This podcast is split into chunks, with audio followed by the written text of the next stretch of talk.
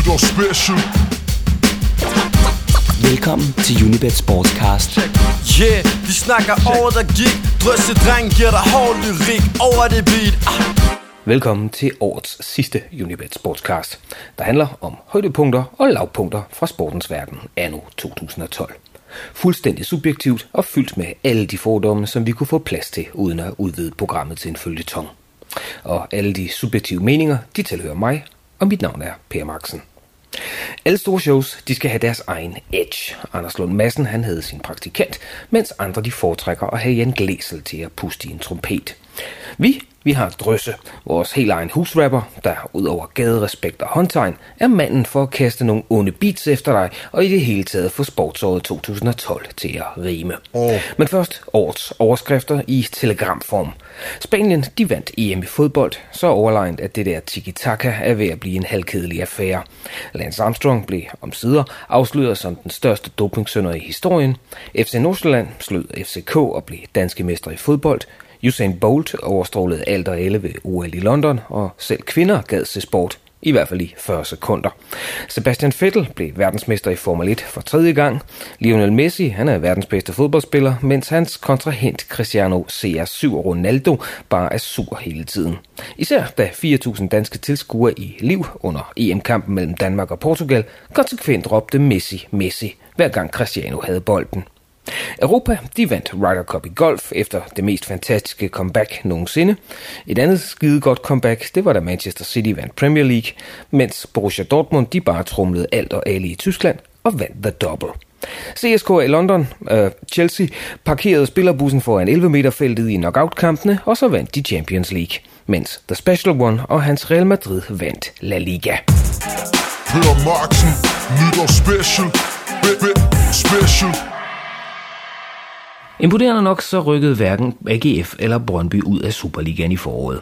Det gjorde H B Køge og Lyngby til gengæld. Bare fordi der ikke er tolv hold, der kan holde klasse i Danmark. Anført af en Darmin Døj og Cesar Sandin, der styrede F C K længe mod det danske mesterskab. Ved vinterpausen var oddset på F C K som mestre under en komma tyve, og totalt set var det seksogfirs komma syv procent af samtlige væddemål på dansk mester, der var sat på F C K. Så det var svært at se, hvordan det skulle gå galt. Men det gjorde det så bekendt alligevel, for da sæsonen sluttede i maj, var det ikke F C K, men F C N, der kunne fejre sig som danske mestre. De grinede højt og op i farven, og det samme gjorde sig blive bookmakere i øvrigt. Men her i december er det imidlertid gået som det plejer. Nemlig F C K er langt foran de nærmeste forfølgere, og det skal gå meget galt, hvis ikke løverne skal cruise mod endnu et dansk mesterskab i foråret. Bunden, der ser det derimod anderledes ud, for efter et katastrofeår for Brøndby, så er de stadig sidst i Superligaen, og i øvrigt så vanvittigt hårdt presset på økonomien, at medierne til daglig spekulerer i en forestående konkurs. Umuligt, er der nogen, der siger. De mennesker burde rette blikket mod Skotland, hvor det lige præcis var det, der skete med den ene af de to flagskibe i skotsk fodbold, Glasgow Rangers. De gik rabundus og blev smidt ned i fjerde division. Og ligesom Brøndbys ærkefjender fra Østerbro i det stille begræder en bifkonkurs, så er der ingen, der er mere kede af Rangers The Root end deres rivaler fra Celtic. For ligesom der skal to til en tango, så skal der også to til både et old og et new firm. Niklas Helenius og Andreas Cornelius, de har været to af de opstigende stjerner i Superligaen. Og så kan vi se frem til, at en af de mange Ajax-danskere, enten Victor Fischer eller Christian Eriksen, tager det sidste skridt fra talent til stjerne i europæisk format. For de stjerner, vi indtil videre har hængt hatten på, de har bestemt ikke leveret varen, og det begynder så småt at ligne deciderede fiaskoer. Måske fordi dansk fodbold i snart tyve år har ledt efter en ny Laudrup, en ny Brian eller en ny Michael, og en Peter Schmeichel. Men det vi har, det er Anders Lindegaard og Niklas Bendtner. Ikke en dag går der, uden at medierne skal skrive mindst én historie om dem. Hvilket naturligvis er et uledeligt pres for fodboldspillere, der stadig er i gang med at slå igennem på den internationale fodboldscene, hvor konkurrencen er hårdere end nogensinde før.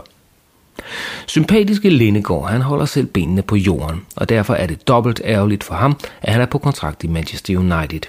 Og det er ekstra synd for en masse danskere, der bare ikke kan forstå, hvorfor Sir Alex Ferguson ikke har gjort ham til første keeper for længst. Og det er i grunden ikke reglen, når der kommer en dansker til Old Trafford. Nu er han første keeper. Nej, nej, nej, nu er han. Hver gang David De Gea laver en fejl, er dansk presse hurtigt ude med spekulationerne. Og man fornemmer allerede nu, at hvis ikke Lindegaard snart får fem kampe i streg, så er han en fiasko. Men det er da heller ikke Anders Lindegaard, der har været det helt store samtaleemne. Det er naturligvis Niklas Bendtner. En stor mand med et stort talent og et endnu større ego. Tiltro til egne evner, det er godt. Selvsikkerhed er også godt. Men når man fra en tidlig alder er ramt af den engelske syge, så er det knap så godt. Og hermed mener jeg, at fodboldstjerner, specielt i Storbritannien, befinder sig på et niveau, hvor de tror, at de kan tillade sig hvad som helst. For hvad tror man i grunden sker, når en tyveårig knægt pludselig tjener en formue hver uge, kan købe sig lige præcis den sportsvogn han vil have, komme ind på alle de rigtige klubber, hænge ud med alle de rigtige modeller og i øvrigt ser sit navn i medierne hver eneste dag? Ja, eksempler fra England er der mange. Niklas Bendtner, han er bare en af dem. Score mål, det kan han, men som talemåden siger, når intelligensens stol står lavt, så kaster selv dværge lange skygger.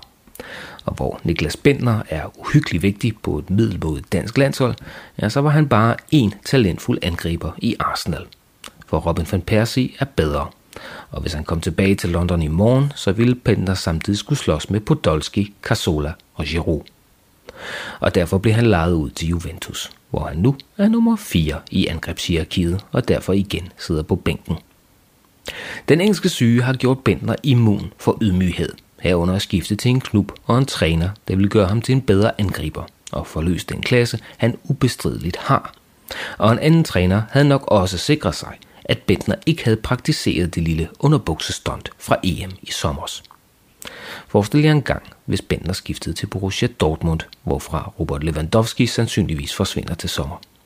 Under Jürgen Klopp, en af spillets P T ypperste lærermestre, og et system, der passer perfekt til en tung boksangriber, som netop Bendtner. Problemet?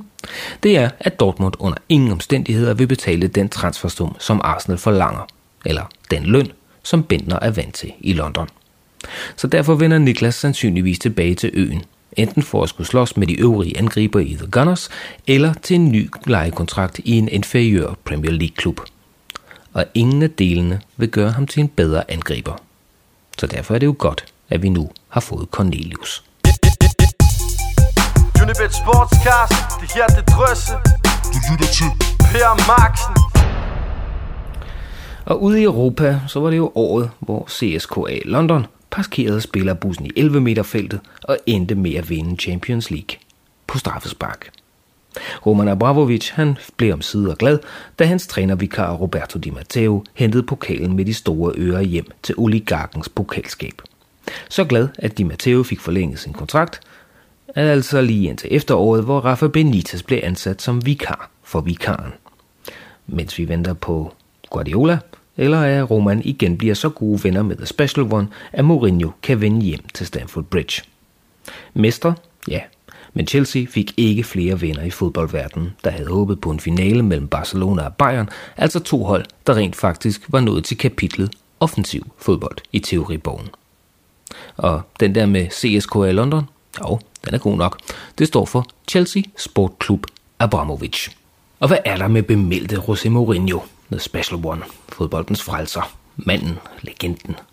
Nu er han blevet spansk mester med Real Madrid, men efter en halvskidt sæsonstart i efteråret, så rygtes han nu videre til alle mulige andre steder. For de øvrige trænere i Spanien, de har gennemskuet ham. Som i Patton, Pansergeneralen, hvor George C. Scott triumferende råber, "Rubble, I read your book." Eller også så er det fordi, at hans forhold til klubpræsident Florentino Pérez faktisk er så rådent, at der ikke er plads til dem begge to i Madrid. Arbejdsløs, det bliver han dog næppe. For der er ingen mellemvej med Mourinho, man enten hader eller elsker ham. Og personligt så hører jeg til den sidste kategori, ligesom jeg holder meget af en anden arrogant møgabe, nemlig Jørgen Tulipanen, Louis van Gaal. Man kan være træner på mange måder i dag og stadig have succes, hvis man følger sin filosofi eller formår at tilpasse sig til tiderne. Det er Tysklands to bedste klubtrænere gode eksempler på. Den altid smilende og charmerende Jürgen Klopp i Dortmund, og hans noget ældre kollega Jupp Heynckes i Bayern München. Klopp han er trænet gennem mange år som tv-ekspert hos Z D F, og han kan håndtere en åben mikrofon som få andre. Heynckes han er verdensmanden, der engang var tilhænger af kadaverdisciplin, men som har rekonstrueret sig selv som en moderne manager, der taler meget med sine spillere. og altid begrunder sine valg over for dem, også selvom man dybest set ikke behøver det. Og begge trænere, de har skabt et for fodbolden harmonisk trup i hver deres klub, selvom de består af superstjerner med tilhørende egoer. Og alle, der kan tæmme en sådan trup af primadonnaer, ja, de fortjener i grunden vores dybeste respekt. Leder man efter årets mål på YouTube, ja, så er det ret nemt at skyde sig ind på det. Også selvom Milans Philip Mexes scorede et fantastisk saksespark mod Anderlecht i Champions League, ja, så er det altså en svensker, der render med al opmærksomheden, fordi han scorede fire gange i den samme kamp, og det sidste mål var den slags, der bare brænder sig ind på erindringens nethinde. Zlatan Ibrahimovic på saksespark fra femogtredive meter til fire to over England. Nå ja, og så scorede han jo i øvrigt alle Sveriges mål i den kamp.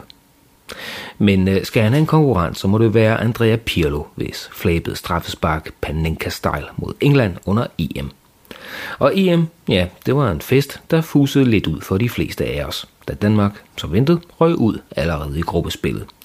Ganske vist efter en sensationel sejr over en flok vrantende hollandske superstjerner, der nok engang ikke kunne finde ud af at samle deres individuelle klasse sammen til et hold. Det kunne Spanien til gengæld. Igen igen stod den på tiki-taka og sådan cirka halvfems procent boldbesiddelse, og så ellers en fantastisk effektivitet foran mål. Mange havde håbet på en fremragende E M-finale mellem Tyskland og Spanien, men tyskerne, ja, de gled i semifinalen mod Italien, som spanierne så ellers udraderede med fire nul i finalen. Så øv bøv. Men altså fortællingen om de naive. Naivitet. Gyldendals store danske encyklopædi definerer naiv således. Det kommer af det latinske nativus, medfødt. Barnlig, troskyldig, uerfaren. En, som på grund af manglende kløgt, omtanke eller erfaring, handler lidt sindigt og nærer uforholdsmæssigt stor tillid og optimisme. Og hvis det her havde været tv, så havde vi lige nu vist et stort billede af F C Nordsjælland. Det er bestemt ikke et forsøg på at forklejne nordsjællandernes danske mesterskab, men derimod tilgangen til det, der er rigtig mange sportsjournalister, der blev betegnet som en gave til dansk fodbold. Den direkte kvalifikation til Champions League-gruppespillet og dermed en indtægt på omkring hundrede millioner kroner. Penge, som de inde på Østerbro hvis nok havde regnet med skulle være havnet i deres lommer. Og de detroniserede mestre fra F C K kom der også tæt på. I kvalifikationen tabte de til sidst et tæt opgør til franske Lille, der så efterfølgende blev banket sønder og sammen af Valencia, Bate Borisov og Bayern München. Fair nok, har de sikkert tænkt inde på Østerbro. F C Nordsjælland, de var derimod i en svær pulje, og det er også her, at det med naiviteten spiller ind. Ikke kun klubbens, men også en stor del af de danske sportsjournalister, der først til sidst på efteråret blev nødt til at tage deres egen hurra-optimisme op til revision og vende hurtigere rundt på en tallerken end en politiker, der er taget i at være lidt for venskabelig med sin samlevers arbejdsgiver. Vi spiller vores eget spil og ændrer ikke på systemet. Det lyder ellers så forfriskende optimistisk. Nærmest beroligende for nervøse fans og reportere. Men Kasper Hjulmand havde måske lige overset to mindre faktorer i forbindelse med F C N's deltagelse i Champions League. For det første er niveauet en anelse højere end i den Superliga, som holdet lige havde vundet. Og for det andet så er tempoet det også. Det sidste betød, at uanset hvor godt nordsjællanderne spillede op med modstanderne, så løb de tør for kræfter efter ca. halvfjerds minutter. I hver af de seks gruppekampe. Og tilbage på tavlen står, at Nordsjælland fik et point, og en målscore vi heller ikke taler om. Umiddelbart ikke så slemt. Der er klubber, der er endt med et rundt nul på kontoen, men nogle tjenester for dansk fodbold, det gjorde F C N ikke just. Og det var først efter en rundbarbering i Torino, at journaliststanden måtte indrømme, at de nok ikke var gået hårdt nok til nordsjællænderne, og i særdeleshed den taktik, som blev anvendt i kampene. For det er så sikkert som ammen i en tom dansk folkekirke, at ingen reporter var sluppet afsted med at rose F C K på samme måde, som hvis det havde været dem, der var stået i samme situation. For storhed forpligter, og det ved de inde i parken. Og derfor er det også stensikkert, at de aldrig havde spillet lige så naivt, som det var tilfældet mod modstandere som Chelsea, Shakhtar Donetsk og Juventus. Unibet Sportscast, det giver det drøsse, drøs, drøs. Med Per Marksen oh, oh, oh. Per Marksen. Og her skal det nu handle om noget af det, vi husker bedst fra to tusind og tolv. Og det er de tre comebacks. Top tre i comebacks begynder i Tyskland. Her spillede hjemmeholdet i efteråret en V M-kvalifikationskamp mod Sverige. Og efter at have banket svenskerne gule og blå i en time, ja, så fører tyskerne med fire nul, og så er den kamp ligesom afgjort. Eller, det troede vi da. For svenskerne, de gennemfører et mageløst comeback og scorer få minutter før tid til fire fire. Og det mest underlige? Ja, at det faktisk ikke er den mest vanvittige kamp, som et svensk landshold præsterede i år.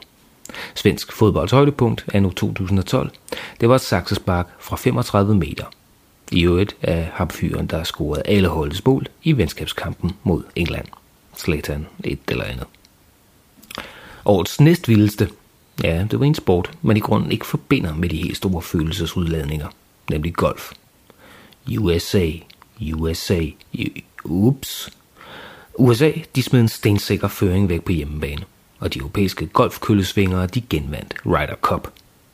Om man ved det eller ej, så skal golf i grunden ophøjes til E U's nationalsport, for det er sandsynligvis den eneste gang, Europa optræder under et flag, og vi alle sammen hæpper på dem. Golf, og især Ryder Cup, gør et eller andet for at samle Europa mod den fælles fjende, altså U S A. Det er den sidste dag i september. Stedet, det er Medina Country Club uden for Chicago. Og her er voksne mænd, der græder som teenagepiger, der lige har hørt, at Justin Bieber har aflyst koncerten. Ryder Cup er golfmatchen mellem U S A og Europa, der spilles hver andet år i henholdsvis i U S A og Europa. Dengang der er amerikanerne på hjemmebane og har det på papiret stærkeste hold. Inden den sidste dag, der fører amerikanerne overlegent ti seks. Og da amerikanerne de regnes for at have de bedste individuelle spillere til søndagens singler, ja, så er de fleste eksperter, der er også enige om, at U S A kommer til at vinde den her match relativt nemt. Men øh, den, der lærer sidst, lærer som bekendt bedst. For inden denne dag er slut, så har Europa fuldført det mest imponerende comeback i Ryder Cups femogfirs-årige historie. Europa vinder fjorten tretten på udebane. Hvorfor føles det som om, at vi lige har røget banken, grinede Ian Poulter foran de rullende kameraer. Måske fordi den afdøde golflegende Severiano Ballesteros' ånd var med dem. Sådan var i hvert fald forklaringen fra de mere spirituelt anlagte. Fordi man altid skal huske at snøre sækken til, når man har modstandere ned i den. Fordi det er forbi, ikke er forbi, før den fede dame har sunget. Fordi, fordi ingen sportskamp er afgjort, før dommerens fløjte lyder, eller sidste slag er stået. It ain't over, till it's over. Og det er i grunden det vigtigste at tage med sig fra dette års Ryder Cup. Det positive budskab om, at man aldrig skal give op, men altid slås til det sidste. For så længe håbet er der, så er chancen for sejr det også, uanset hvor sort det måtte se ud. Det viste årets absolute comeback også. Den trettende maj, der bliver Premier League afgjort i England. De to Manchester-klubber har kørt parløb i toppen gennem hele sæsonen, og det bliver sæsonens sidste kamp, der skal afgøre, hvor mesterskabet placeres. Skal det være rødt, eller skal det være blåt? Umiddelbart, der ligger det til de blå fra City. De møder Queen's Park Rangers på hjemmebane, mens kollegerne fra United er på udebane mod Sunderland. Hvis begge mandskaber, som forventet, vinder, ja, så vil titlen, så vil titlen gå til City. Og det begynder der også helt efter planen. City bringer sig foran et nul i en første halvleg, der er præget af en vis nervøsitet af det ellers så suveræne hjemmehold. Tilskuere og seere, fans såvel som neutrale, kan godt fornemme, at forventningspresset på spillerne er enormt. At det vil være en katastrofe at fejle og at smide mesterskabet til den anden ende af byen på den sidste dag. I Sunderland der er United lige så planmæssigt kommet foran, og de fleste regner med, at de sidste femogfyrre minutter bliver ren formalitet. Men sådan kommer det ikke til at gå. Midt i anden halvleg udligner Q P R's franske angriber Djibril Cissé til et et efter en fatal forsvarsfejl. Og få minutter senere gør London-klubben ondt værre for City, da Jamie Mackie bringer dem på to et. Tiden løber, og stadionuret viser halvfems minutter. Så kommer beskeden om fem minutters tillægstid. City har på det her tidspunkt presset modstanderne i bund. Men et heroisk kæmpende Q P R, der er en mand i undersal, har holdt stand lige indtil det tooghalvfemsindstyvende minut. Efter et hjørnespark, der dukker en umarkeret Edin Dzeko op i feltet og hætter hjemmeholdet på to-to. Men City mangler stadig et mål, for kampen i Sunderland er fløjtet af, og Manchester United har vundet med et-nul og er lige nu engelske mestre. City angriber igen og igen og igen. Og så bliver argentineren Sergio Aguero en levende legende. I det, der er kampens sidste angreb, spilles bolden frem til klubbens problembarn Mario Balotelli, der med en fiks aflevering finder Aguero. Han tager et træk forbi en forsvarer og hamrer bolden i mål til City-føring tre-to. Etihad Stadium eksploderer. Voksne mænd græder. Og Noel Gallagher, han kommer i sine bukser. Manchester City er mestre for første gang siden nitten otteogtres. Unibet Sportscast, det her til drøsse.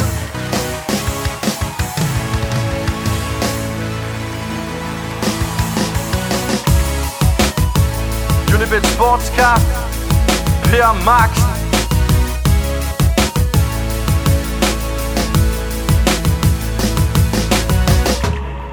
En duel i London gik i gang, der sagde byens borgmester Boris Johnson, og han er altid god for en slagfærdig kommentar, at England ville vinde nok guldmedaljer til at redde både Grækenland og Spanien ud af finanskrisen. Og han fik sørme ret, for England havde et fantastisk O L på hjemmebane. Mest følelsesladet, det var den aften, hvor Team Great Britain vandt tre guldmedaljer i atletik den samme aften. Janice Ennis i syvkampen, Mo Farah på ti tusind meteren og Greg Rutherford i længdespring. Og at de olympiske lege i London var meget anderledes end deres forgænger Beijing to tusind og otte, det kunne ses ikke blot af, at den britiske hovedstad blev grebet af en olympisk feber, som ingen havde troet mulig. Det var også under disse lege, at der blev tilføjet endnu et par detaljer til det, vi kan kalde udvikling. I hvert fald var det tankevækkende, at det i London var første gang, at Saudi-Arabien tillod kvinder at deltage. Sport, det er på alle måder en global besættelse. Også selvom ordet olympisk kun var nummer tre på Googles liste over de mest søgte begreber i år. Efter orkanen Sandy, og så de der billeder af en topløs hertuginde af Cambridge. The Duchess, formerly known as Kate Middleton. Den amerikanske svømmer Michael Phelps, han hentede lige fire guldmedaljer mere til samlingen og er med sine atten guld og toogtyve medaljer i alt den mest medaljehungrende O L-atlet nogensinde. Men øh, det er ikke en amerikansk svømmer, vi forbinder med de her olympiske lege. Det er noget andet. Måske er det stemningen i den britiske hovedstad i de her sommerdage og i langt højere grad en enkelt hurtigløber fra Karibien. For der var én mand, der endte med at overstråle dem alle. Så meget, at min ellers sportsignorante kone gad sætte sig til rette foran fjernsynet og hæppe på Jamaica. For ham vi taler om er naturligvis Usain Bolt, dette pragteksemplar af Homo sapiens. Fra en ø, der med den amerikanske komiker Bill Maher's ord er noget af et paradoks, for hvordan kan denne lille karibiske ø rumme de mest stenede mennesker i verden og de hurtigste mennesker i verden? Videnskaben, den undres endnu. Men faktum er, at Usain Bolt med sine tre guldmedaljer i London blev en levende legende. Og med legendestatus, ja, så følger der visse fordele. De, der ikke tror på mig, de kan bare hoppe direkte på Google og søge efter Usain Bolt plus Swedish Handball Team. For mens Bolt han spændede derudad, og i de få sekunder han gjorde det, ja, så blev han fulgt af en hel verden. Og det fantastiske ved Usain Bolt, det er, at han muligvis er en spredebasse i ordets bedste betydning. Men han stillede op til alle interviews med alle tv-stationer. Han sagde sandsynligvis ikke ret meget, men han stillede op, og han smilede sit brede smil og osede af karibisk charme. Han connectede med os, og mindede os tv-seere om, hvorfor det i grunden er, at vi bruger så meget tid på at glo på sport i tv. Og det er derfor, jeg elsker Usain Bolt, fordi han er overlegen og ukrukket på samme tid. Og fordi hans præstationer insisterer på min opmærksomhed. Ikke kun fordi han vandt tre guldmedaljer i London, men måden han vandt dem på. Nå ja, og så en lille smule fordi han hang ud med det meget blonde svenske håndboldlandshold. Nytårsspecial. Unibet Sportscast. Det her, det drøsse. Det her, det drøsse. Det her, det drøsse. Åh, åh. Så bliver det jul igen. Yeah, jeg er med Unibet på en nytårsspecial. Yeah, nu de, nu de tændt. Yeah, du har en guldraket, men kan du få fut i den? Jeg kan få alt muligt til at kende med en kuglepind. Yeah, du nu tuner den til Per Marksen i K B H. Unibet Sportscast, året der gået. Og de spørger mig, skal du have noget? Vil du være med i showet? Ja, hvis jeg får pure gold, det er som Usain Bolt. Den store diskussion om, hvem kan du bedst lide? Cristiano Ronaldo eller Lionel Messi? De begge to hæftige, har begge to teknik, men se Cristianos name, goddamn, han er heldig. Så hvordan F C Nordsjælland tog guldet for F C K over min forstand. Men det ganske land fik en griner mand, for sikke en røvfuld de fik i det forjættede land. Det drøsse.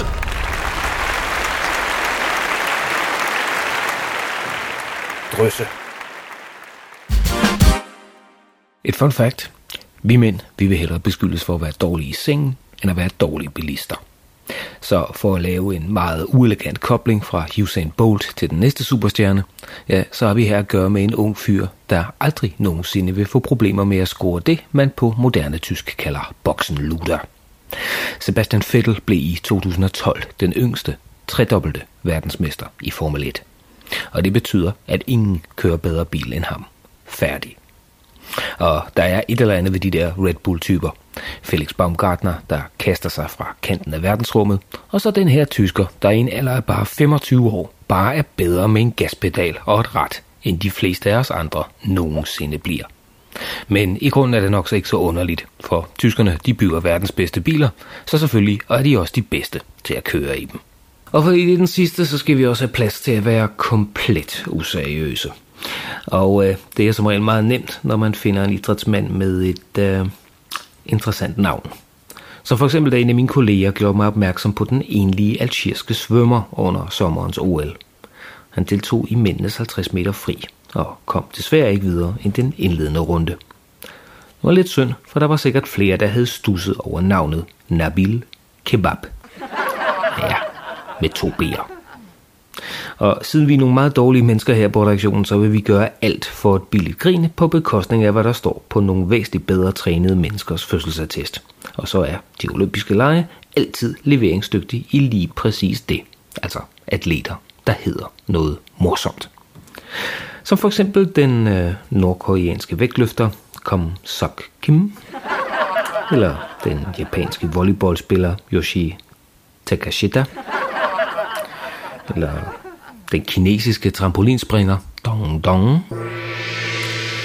Eller den kanadiske trampolinspringer Karen Cockburn. Og så er der naturligvis den amerikanske hundrede meter løber Tyson Gay. Og endelig er der hende, som jeg personligt har mest ondt af. En amerikansk volleyballspiller, hvis forældre forsynede hende med et navn, der muligvis indikerer et andet valg af profession. Hun hedder Destiny Hooker. Unibet Sportscast, det her det drøsse. Du lytter til Per Marksen. Men inden vi helt lukker og slukker for i år, så er det tid til at gøre status over, hvad der bliver spillet på i årets løb. Vi har kigget i databasen og samlet nogle top ti lister over, hvad Unibets danske kunder fandt mest interessant i løbet af året. Hvilke kampe der omsatte mest, hvad vi vandt på, og hvad spillerne de vandt på. Kigger man først på danskernes top ti for betting events, jamen så har det jo været et interessant sportsår, og men der var én begivenhed, der trak al opmærksomheden. Det siger sig selv, at et E M med dansk deltagelse, det er en garanti for, at de absolut største events, det var kampene i Polen og Ukraine. Og sådan blev det der også. For hvis vi kigger på danskernes top ti for betting events to tusind og tolv, så er de ni af de begivenheder, der omsatte mest kampe fra E M. Og ikke overraskende, så var E M-finalen den begivenhed, der trak størst opmærksomhed fra Unibets danske spillere. Derefter fulgte kampen mellem Portugal og Spanien. Derefter kampen mellem Tyskland og Italien på fjerdepladsen. Englands kamp mod Italien. Og på femtepladsen Tysklands kamp mod Grækenland.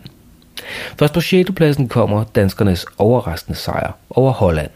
og syvende pladsen, ja, det er en enlig kamp fra Superligaen, F C Københavns møde mod Brøndby i foråret. Danmark, Portugal, Spanien, Irland og så Polen, Rusland fuldender billedet. Hvis vi kigger på de kampe, hvor bookmakerne vandt i to tusind og tolv, ja, så ser top ti-listen sådan ud. Rent faktisk så vandt bookmakerne på kampen mellem Portugal og Spanien ved E M. Vi vandt på kampen mellem Spanien og Italien, og ligesom vi vandt på en række andre E M-kampe. Faktisk er de fem øverste kampe fra E M. En anden af slagsen var kampen på sjette pladsen mellem F C K og Brøndby, Horsens mod F C K. Det er en kamp, der endte et et. Den vandt vi også på. Reglen er jo ret enkel. Spiludbyderne, de taber som regel, når favoritterne de vinder. Og især, når de vinder stort. Og årets liste over kampe, hvor vi som bookmaker er gået grædende i seng, ja, det er der også en række, en perlerække af favoritsejre. Her er årets top ti over de kampe, hvor Unibet fik tæsk af de danske gamblere. På førstepladsen helt klart Sverige mod England under E M. Derefter Spanien-Irland, E M, Ukraine-Frankrig, E M, Tyskland-Grækenland, E M, og først på femtepladsen en Champions League-kamp, Nordsjællands nederlag på hjemmebane til Chelsea.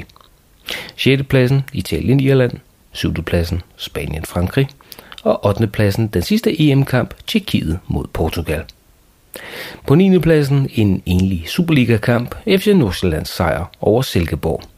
Og for at runde det hele af, Chelsea mod Shakhtar Donetsk i Champions League. Og kigger vi til sidst på, hvilke idrætsgrene det er, som alle danskerne spillede på i to tusind og tolv, så ligner den til forveksling sig selv.